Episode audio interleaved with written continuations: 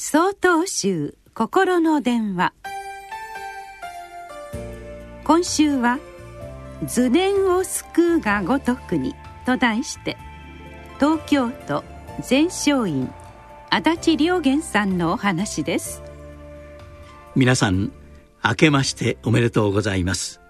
今年もよろしくお願い申し上げます。さて今年も残すところあと何日でしょうか？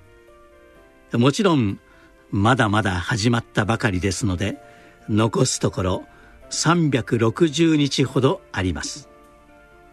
でも昔から2月は逃げるとも言うようにあっという間に月日は過ぎてしまうものです。道元禅師は「誰とても日陰の駒は嫌わぬをのりの道うる人ぞ少なき」と読まれました。日陰の駒とは幸せを求め明け暮れる日常の例えです。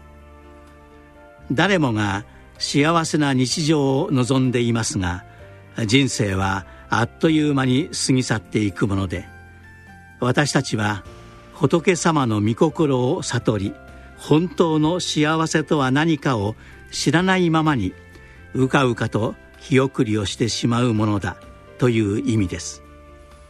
ですから自分の髪の毛が燃えていたら誰でも慌てて振り払うように仏道修行も一刻の猶予もなく行わなければならないと諭されているのです。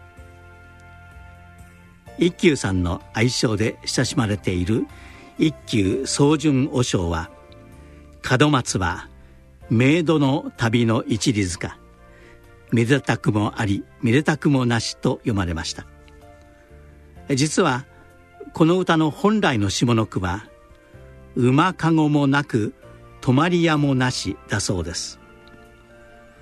人生という旅はスタートしたらスピードアップもサービスエリアの休憩もないのです。もちろん後戻りもスピードダウンもありません。時間の速さは誰にも平等だということです。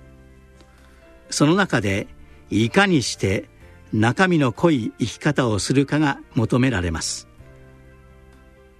皆さんの髪の毛に火がつきました。さあどうしますか